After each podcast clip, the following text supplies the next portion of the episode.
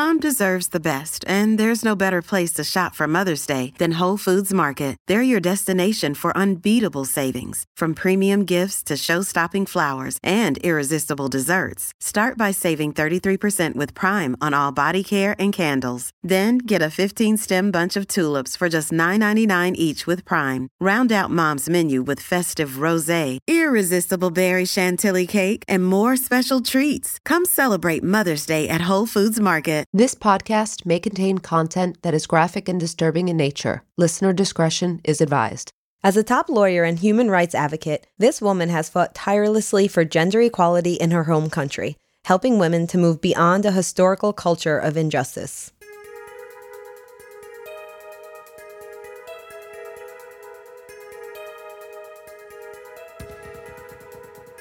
This is the Karuna Nundy story.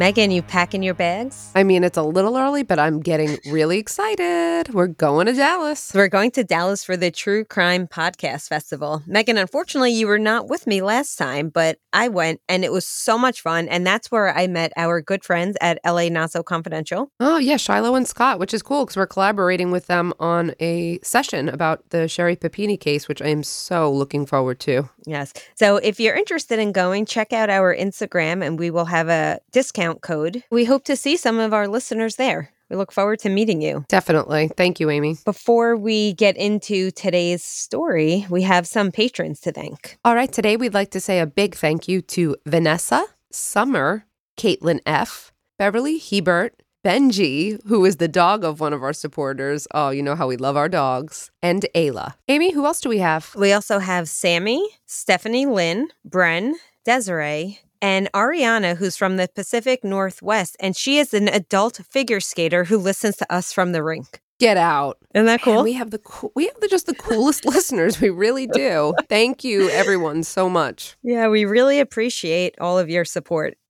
So, you know, lately I've spent almost as much time researching what case I'm going to cover than actually the case because I, yeah. You know, now that we're going weekly and we have so much content bet- between the show and Patreon, I'm just constantly like wanting to be better and better. I feel like uh, constantly we're having these phone calls. Have Yes. this case, this case. I You know, we have so many in mind. We're we're diving. Maybe in. we should go tri weekly. Oh my gosh, please! We don't have enough time for that. Go ahead. So I've been reading a lot of stories lately about women fighting to protect their rights, not only in America, but in, in several other countries, such as mm-hmm. India and Egypt. And, and these are places where women have substantially less rights than we do. And I was decided I want to cover one of these cases. Oh, good. So, like I do, I started researching cases of, you know, violence against women in these countries, and I found it very troublesome that almost every story I read changed the name of the victim to protect the women's anonymity.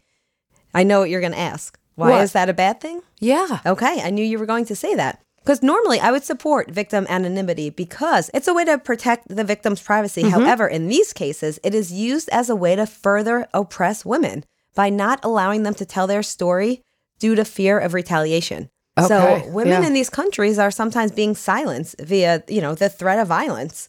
And this could be either directly or indirectly. So it should be their choice either way. I think it would Absolutely. We would agree. So this episode is going to be a bit different than normal because mm-hmm. it's going to first focus on the issue of women's rights mm-hmm. and violence against women in developing countries. Then we're going to spend some time on an advocate who has done some work in this area. Ah, trailblazer. Yeah, we love those. We haven't done one in a while. I know. Yeah. Great. I love it because it's international. It's a trailblazer, and I have no idea where you're going with this Yeah. yet. So, So, Megan, we know, and many of our listeners know that daily women in this country always fighting for justice, you know, against sexual violence and other types of violence against women. But we need to acknowledge that women in other countries are fighting for their lives on a daily basis in a much more extensive way. right. So, after diving into several topics mm-hmm. around violence against women, I came across one woman in particular, Karuna Nundy, who deserves to be highlighted for the work she's doing to help stop these grave injustices against women. But before we get to this trailblazer for women's rights, we need to set the foundation. Okay. Now, we know there are many different forms of violence against women. Yes. But in this episode, we're going to focus on sexual violence in particular. Okay. Do you teach on that, I'm assuming? I do when I when I cover the class women in crime. I talk about international violence uh, in other countries and what type of sexual violence is used. I talk about human trafficking. Um, so yeah, I do cover it. Pro- probably more broadly though. Yeah. You know, um, than you know, because we could teach a whole course just on that. you Yeah, know? I, I very, very briefly touch on it in my intro class, Right. but I figured you dived a little deeper in your women in crime class. I but- do. I do. I, I definitely also talk about it um, in policy as well. Okay. So, generally speaking, just to give context, 90% of adult rape victims are female. 82% of all juvenile sex assault victims are female. Mm-hmm. In the US, one in five women experience completed or attempted rape during their lifetime. One in five. Yes. Yeah, I knew that number was high. One in three have experienced some form of intimate partner violence. And between 10 and 14% of married women will experience rape by their intimate partner. That's surpri- That's shocking. Yeah, so all of these are shocking, but I want to take a moment and dissect this one in particular. So we're talking about marital rape here. Right. So this is sometimes referred to as spousal rape, and it's defined as the act of sexual intercourse with one spouse without the spouse's consent. Okay. So the lack of consent is the essential element. Okay. It's considered both a form of domestic violence and sexual abuse in the US. And at one point, it wasn't even illegal. At one point, there was no marital um, spousal provision for a sexual assault. Yeah, you're actually right because right here in the US, it wasn't until the mid 1990s that marital rape was not recognized in all US states. So now, luckily, all US states recognize marital rape as a form of rape. But in most of the world, any form of rape historically was seen as a crime against the man. With women being equated as a man's property, right? So, by definition, a husband could not rape his wife. I remember learning about this specifically in uh, our law class when we got our PhD. Yeah. That was where we really examined marital rape laws and how they've evolved. And I was shocked. I was shocked. And I teach penology. I used to. I haven't taught in a while, history of Right. punishment. And I, I remember talking about this in there as well. And my students were shocked Yeah. to know that, you know, women were equated with property. Yep. So, as I mentioned, it's now recognized in all US states. However, there are still many issues. Mm-hmm. You're not going to believe this, but in 20 jurisdictions, there are still some exemptions given to husbands from rape prosecution. For example, and I'll highlight a case, but what I mean by this that in some jurisdiction there are still legal loopholes where if a husband does not use force against his wife, therefore she is unable to consent or not consent, then that is not considered rape because rape has to be done by force. So let me give you an example of a Okay. recent case in Minnesota where a husband was drugging his wife and raping her.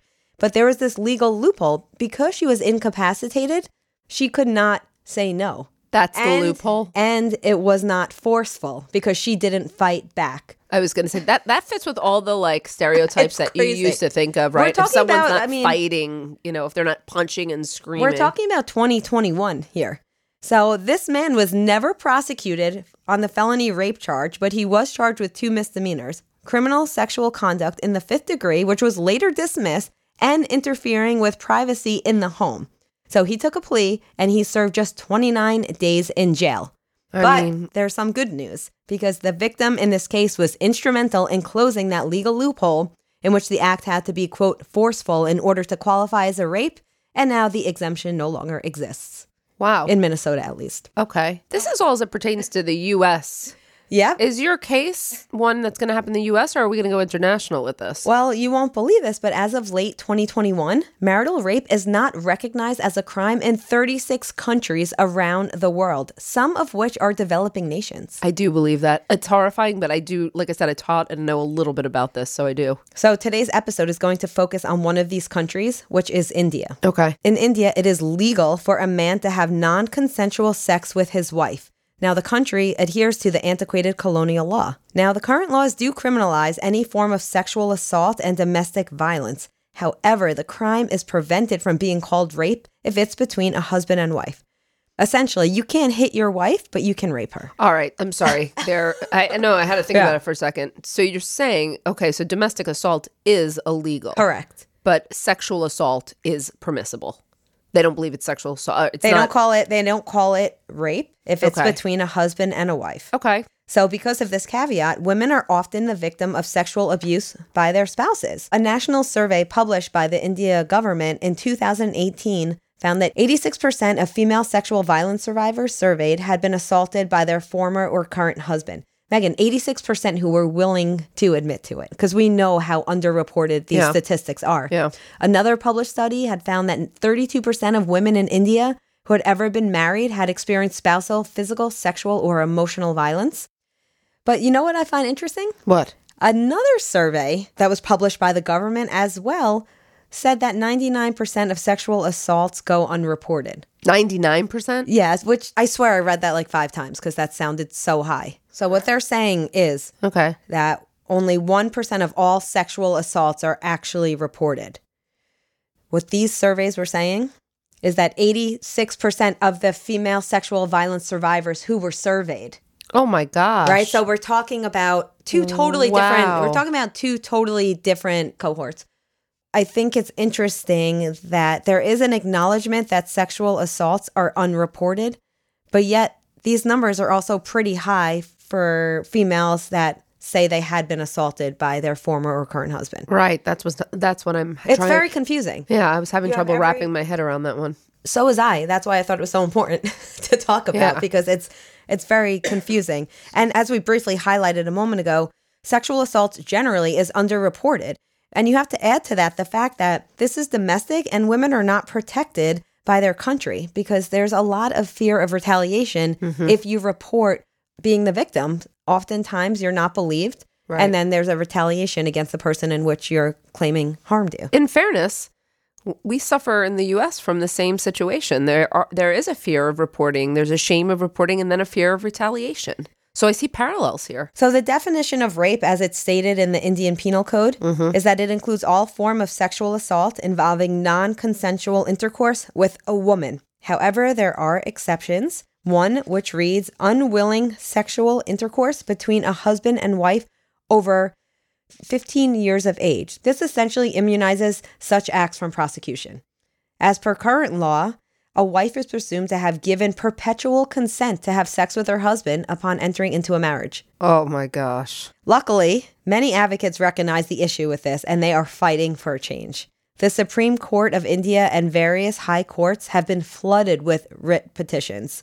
You know what a writ is, but I'll tell our listeners. Uh-huh. So, writ is simply an order by a higher court to a lower court or courts directing them to do something or stop them from doing something. It's really just like a form of a written command to the court directing them to take some sort of specific action. So, a lot of these petitions have been challenging the constitutionality of this marital exemption. Right. In a recent landmark judgment, the Supreme Court criminalized unwilling sexual contact with a wife between 15 and 18 years of age. So once you're over the age of 18, you can't claim marital rape. But if you are between the ages of 15 and 18 and you are married, then your husband cannot rape you. Well, of course I don't like that they haven't gone the full way, but I do appreciate that they're starting with younger females. Well, also, very recently, a couple of months ago, a bill was introduced by the government in India to increase the minimum legal age for women to marry from 18 to 21. Has that bit that's introduced and not passed at this point? introduced. Okay. The latest decision came in May of 2020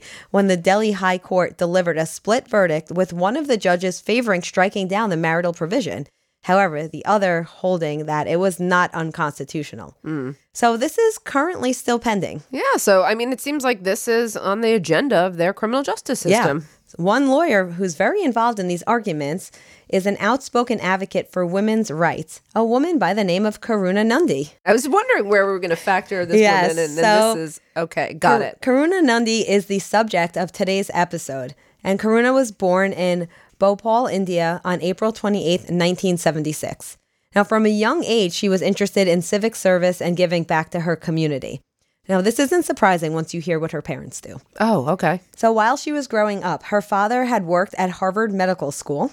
Wow, Can't get much more prestigious than that, right? Wow. But he left to work in a public hospital in India. Love that. Her mother had a prestigious academic job at the London School of Economics. Oh, wow. But then she left after learning that a cousin was born with cerebral palsy. She left to start the Spastic Society of Northern India. Just for our listeners who may not be aware, spastic means involuntary muscle movement. Yeah, and that was the and that was the organization that Karuna's mom started. So it's very clear that this whole family has, you know, com- you know, giving back to the community is very Oh wow! to them. No, I can totally see. Totally civic-minded, caring. Yes. Yeah. And some reports say there was a particular experience that Karuna had as a young girl that also may have helped spark her need to defend the rights of women. Okay. At the age of 15, she reported being stalked by a classmate in school who threatened to sexually assault her. However, her concerns were dismissed by officials when they reported it. So her mother tried to advocate for her, not surprisingly. Yeah. This is just speculation, but it seems like their cries went unheard because women were not really taken seriously or listened to. Karuna studied economics at St. Stephen's College in Delhi and then worked shortly as a journalist before she started studying law at the University of Cambridge and Columbia University Law School. Wow, that's so cool. I mean, she's clearly top notch if you can do that, right? It's just cool. I read that she had applied to film school, law school, and journalism school because she didn't really know what she wanted to do, but her law school acceptance had come through first. And we're lucky that's the path she took because she would excel and go on to do incredible things for society. It was clear very early on in Karuna's career that, like her parents, she had the intelligence and perseverance to tackle really tough issues. Now, when she was at Columbia, she was awarded the prestigious Human Rights Fellowship. She was also a clerk for an African American judge who was a former human rights lawyer. Her work was highly regarded and she quickly climbed the ranks. In fact, Karuna was one of the few women to preside over the UN tribunal for the former Yugoslavia. She also worked for the UN as a global advocacy officer, assisting with the Secretary General's report on conflict prevention. This is a seriously impressive woman. Yeah, she makes me feel lazy. Okay. Stop it. This is so, wait till you hear. This is like nothing. This is like the Wow. tip of, yeah.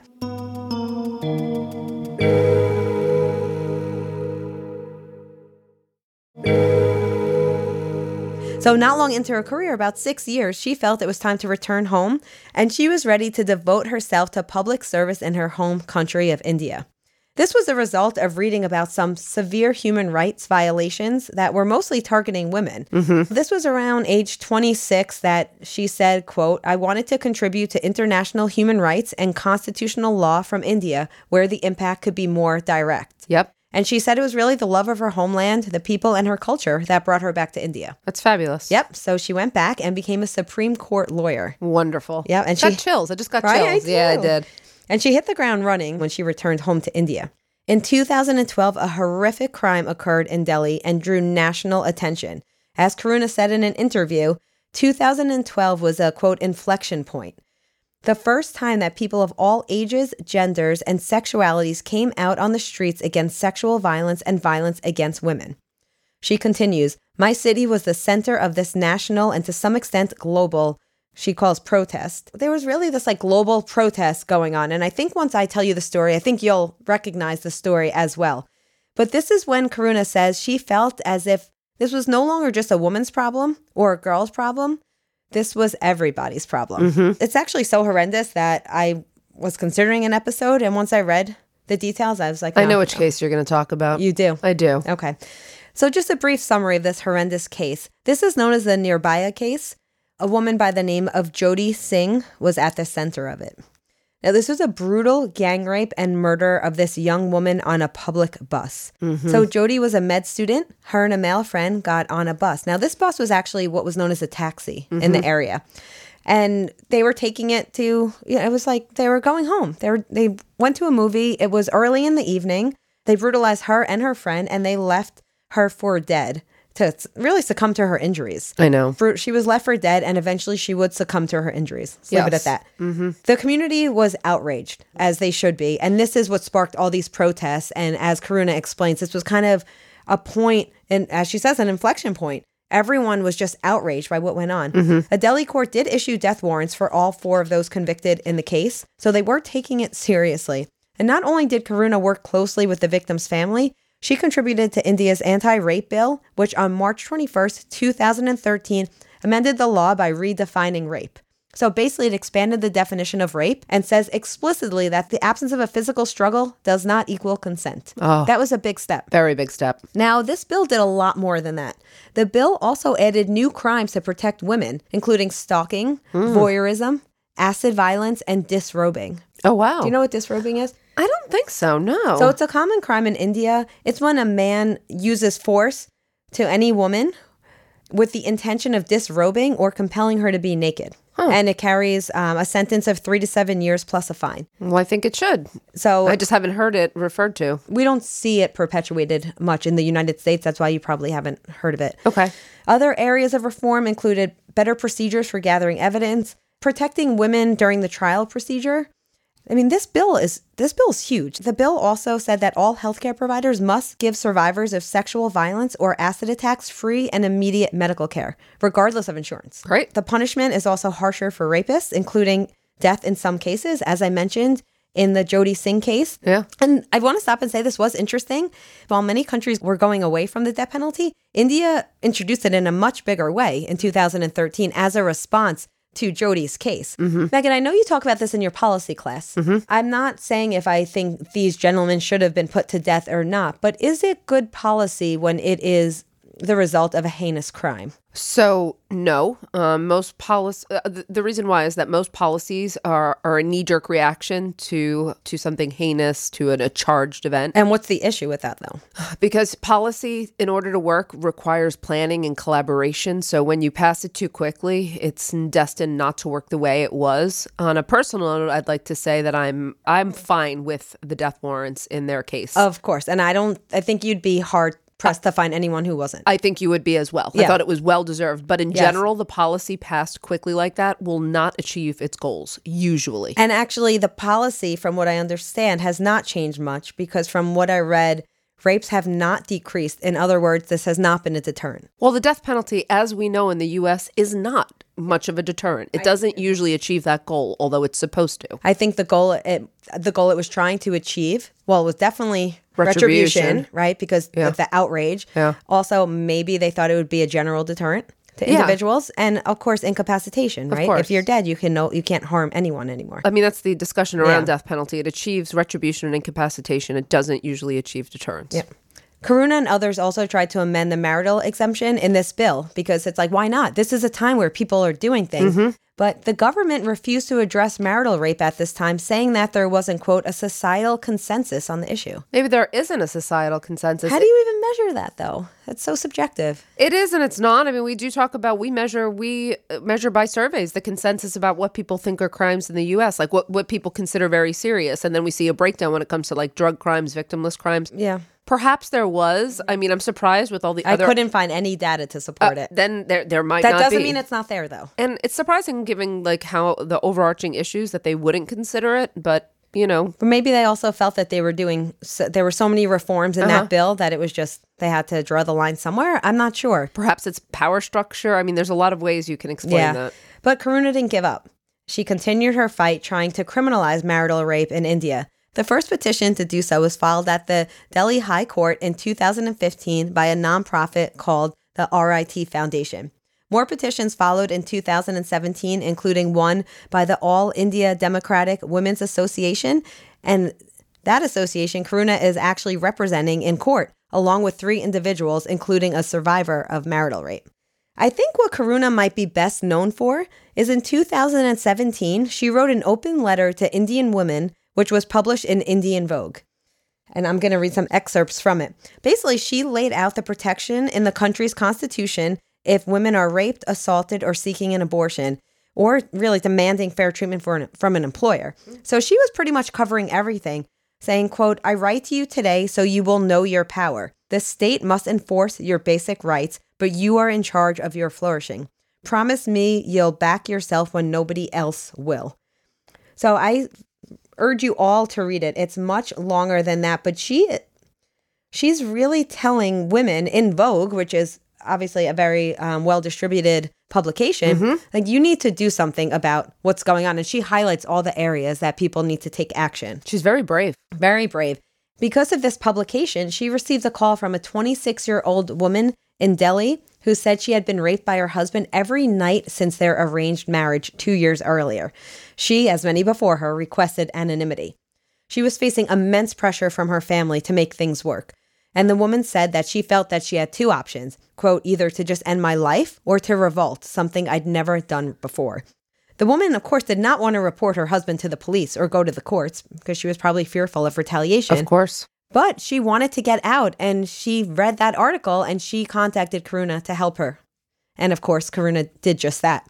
Karuna went to the local police station and filed an affidavit stating that the woman had left home on her own accord and did not want to be contacted by her family in case they approached the police to search for her. Wow. She then accompanied the woman to the airport to ensure that she safely got on a flight out of the city. Wow. Isn't it interesting that she was afraid to tell her family about it? I wonder if that's because it was arra- an arranged marriage. So it's almost as if it's almost like questioning your family's judgment if you want a divorce after an arranged marriage. Yeah, well, it's arranged. And an arranged marriage implies that there's really not much of a choice. Yeah, it's probably very isolating because again, you would be insulting your family if you went to them and It could be more serious than even insulting. Yeah, I mean, that's true. I, I, I honestly, I, you know, I teach also on a more extreme level and separately, but I teach about also honor killings, which mm-hmm. I do Yeah. not feel really have honor, but there could be extreme consequences for going against your family. the Shafia family murders that you covered. That was right. a perfect example of what you're talking about. Right.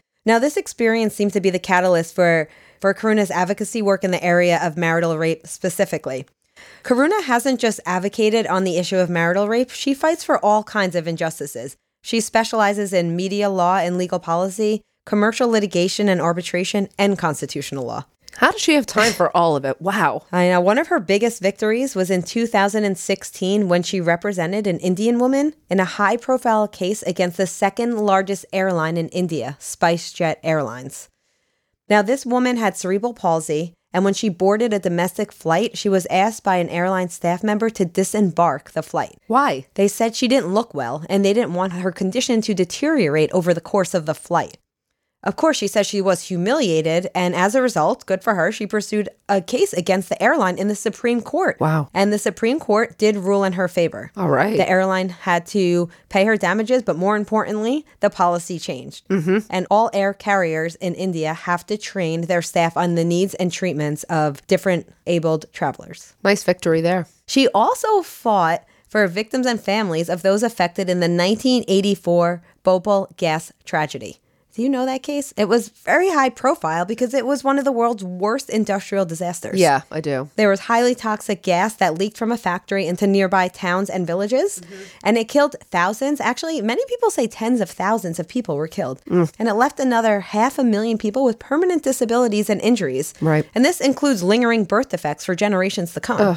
She's certainly not limited. No. The diversity, the diversification of her specialties is really compelling. I mean, maybe it is a cultural difference, but you know, in the US, you do tend to specialize in one area of law, whether it's environmental or whether it's family law or criminal law or juvenile. You know what I'm saying? So she's really, um, wow, what a power player, I would say. In a recent interview, she said, quote, When a particular case comes to me, I look at a number of things. One is how much do I care? I do the care test. Caring has a large impact on how complicated and good the case is going to be.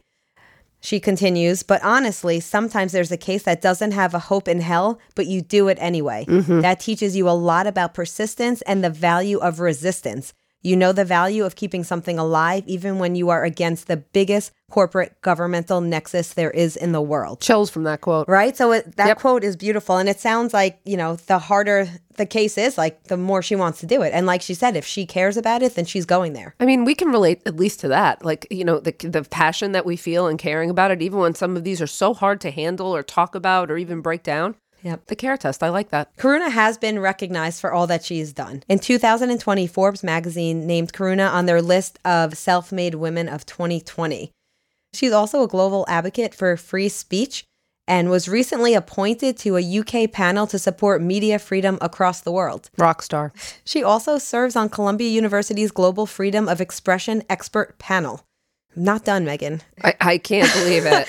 She's also actively involved in helping communities with their prevention of sexual harassment policies. Mm-hmm. So she does a lot of work to help create, you know, education modules that train college students and what their rights are to help prevent harassment and discrimination in the workplace. Now, we need more women like this to fight for the voiceless, the powerless, you know, in all these different ways. Because we usually focus on, you know, we're, we're a little narrow as compared to her. I guess everyone is. But when we talk about injustice against women, there's, you know, there's a lot to be done a lot of our listeners write in what they could do. And, you know, I urge you to look outside of criminal justice reform. Or go to law school like she did. And, Right. I mean, take on every area that interests you. Yeah. You know, I also um I love that that she started as a journalist. I, I never say it, but that was one of the other careers I would have considered. Really? Of course, I wanted to You would have been good at that. Thank you. Of course, Well, I, I, guess you kind of are a journalist, though. Like when you do direct appeal. definitely, and I mean, some would say we are, Yeah. you know, in regards, but writing about you know like topics that I was really passionate about and reporting on it. I wanted to report on crime, obviously, but so I totally I think that's awesome that she started in you know journalism and then moved on to law. Yeah, they're very much connected. Yeah. Right. So, other than what we've highlighted with Karuna specifically, I want to end this by talking about a few other victories for women in India. All right. Okay, you know, we talked earlier about how the government raised the legal age of marriage for women. Mm-hmm. Some feminists argue that this could tighten the grip of parents on young women's personal life, so it could have unintended effects. So, again, this is interesting. Something might seem good at face value, but it's important to recognize, you know, the downstream effect. You also have to evaluate policies mm-hmm. to see if they're achieving their intended goals. Mm-hmm. And early this year, a court upheld a government order banning Muslim girls from wearing headscarves inside schools. Now, this sparked a lot of protests because even before the pandemic, Muslim girls were at a greater risk of dropping out of education. And since 2020, their enrollment has further declined. Mm. As Karuna has commented, because anytime there's, you know, any issue on women's rights, you know, she's right there. She said forcing a woman to take off a hijab is almost just as bad as making her wear one saying that, quote, we can't afford to shut the door to girls in schools. So Karuna's pretty much saying, you know, telling a Muslim girl that they can't wear a headscarf in a school is further alienating them. And it's just as bad as making them wear one. It's limiting women's rights. Of course. Either way, it's taking choice away. Yeah, it's taking choice away. There are many other issues that we have not covered here today, so I urge you all to do some research. To so you should definitely support UNICEF Gender Equality in India program. Mm-hmm. So if you go to the UNICEF website, you can read all about the program that they have regarding gender equality in India, and they're doing some amazing things. I was doing some research and I came across a website called giveindia.org, mm-hmm. and it has a list of ways to help girls and women in India. Oh. And it's really just a list of non government organizations that are doing some really awesome work helping women and girls in India. And I urge you all to take a look at them. Gosh, I totally will. I hope at least this case highlights to our listeners that there's a lot of issues in other countries, not just ours. I know a lot of times we focus on cases in our own country because that's what we're the most familiar with, but it's always important to realize what's going on globally. I agree. I mean, we we tend to focus because we're domestic criminologists, but you know, it's really nice. It's really nice when we take on these international issues, Mm-hmm. and there's things that we take for granted, right? Um, the choice to get married, Yep. the choice to choose your partner. Um, you know, that's something that I take for granted. The choice to walk down the street and feel secure. Right. The choice of what to wear. You know, there's just a lot of things that I think we do take for granted here. Mm-hmm. So these cases put that in perspective for others who may not, you know, have Yeah. access to the same kind of choice that we do. But also it, it helps us to understand cultural differences. Mm-hmm. And it doesn't mean that we're lucky to have choice, but it doesn't mean that other people's cultures and uh, other customs aren't you know good or celebrated for for reasons but Mm-hmm. Yeah. i do think you're right in that it, we should be examining um, female issues on a more global Mm-hmm. level And if you're listening to this from another country and there's an issue that you think maybe we should highlight here, please let us know because you know we on, we only know what we know. yeah So until we do some more research until we it. do some more research, yeah. Thank you to Karuna, new trailblazer, someone I didn't know about, and someone whose work I am really, you know, Yeah. really happy to celebrate. Yeah, I hope it inspired you all the way it inspired us. Yep. Thank you so much, Amy, for bringing us this great case today. And before we go today, Megan, let's just take a few of our questions. Um, one question is What are your masters and PhDs in? So I will Oh. go first. I have my master's in forensic psychology because I was interested in being a therapist or a psychologist in a correctional facility. Then I switched gears a little bit and I decided to get my PhD in criminal justice with a focus on policy. Okay, my master's degree is in criminal justice. And after that degree, I went on to serve as a federal probation officer. And when I went back, I got my PhD in criminal justice with a focus on deviant behavior. But Amy, as you and I also discuss sometimes, we've both spoken about going to law school. So who knows if our, you know, educational journey is over just yet. You do know that I've started researching the next LSAT, so I'm really thinking about it. I know. Kudos. If anyone wants to pay for me to go to law school, let me know and I'm there. okay. Um, the, the next two questions are very similar, so we're combining them. The question is How did you get interested in the field of criminology, or how did you start what you're doing? I became interested in criminal justice at a really young age um, because it was my mom's interest. And one of her hobbies was just watching these crime shows. So I would watch right alongside with her because there wasn't, you know, any Scooby in our house. And I really aspired to become a criminal defense attorney or a prosecutor at some point. But I switched gears after I worked as a paralegal for a couple years. I realized I didn't want a lawyer, but I was so in the field of criminal justice. And so when I got my master's in it, I had a very inspirational professor who was a former federal officer. And he kind of convinced me to go ahead and take that test. And that really started my career in criminal justice. For me, I was always interested in inequality and social justice from a very young age. And it was just natural for me to become interested in the criminal justice system because when you look at the way we treat people who are incarcerated and upon reentry, it's very clear that we have some issues there. I think this is where you see those issues play out the most is in the criminal justice system. I agree. And then once I know you feel the same, Megan, once I started studying criminal justice, there was no turning back. I was all in. I was all in too. But once I worked in, as a federal probation officer, I was also all in on, you know, trying to help reform the system. And oh my goodness, what have we done and what could we do? So I think we're always looking for what can we do to make it better. Yeah. And for me, I was working in the mental health field and then I was working in the substance abuse field. And I think the common thread was the criminal justice system. So yep. thank you so much for your questions. And we will catch you next time on Women in Crime. Women in Crime is written and hosted by Megan Sacks and Amy Shlosberg. Our producer and editor is James Varga. Music composition is by Desert Media. If you enjoy the show, please remember to subscribe and leave a review. You can also support the show through Patreon, where you can get access to additional ad-free content such as virtual happy hours and an extra full-length episode each month. For more information, visit patreon.com slash women in crime.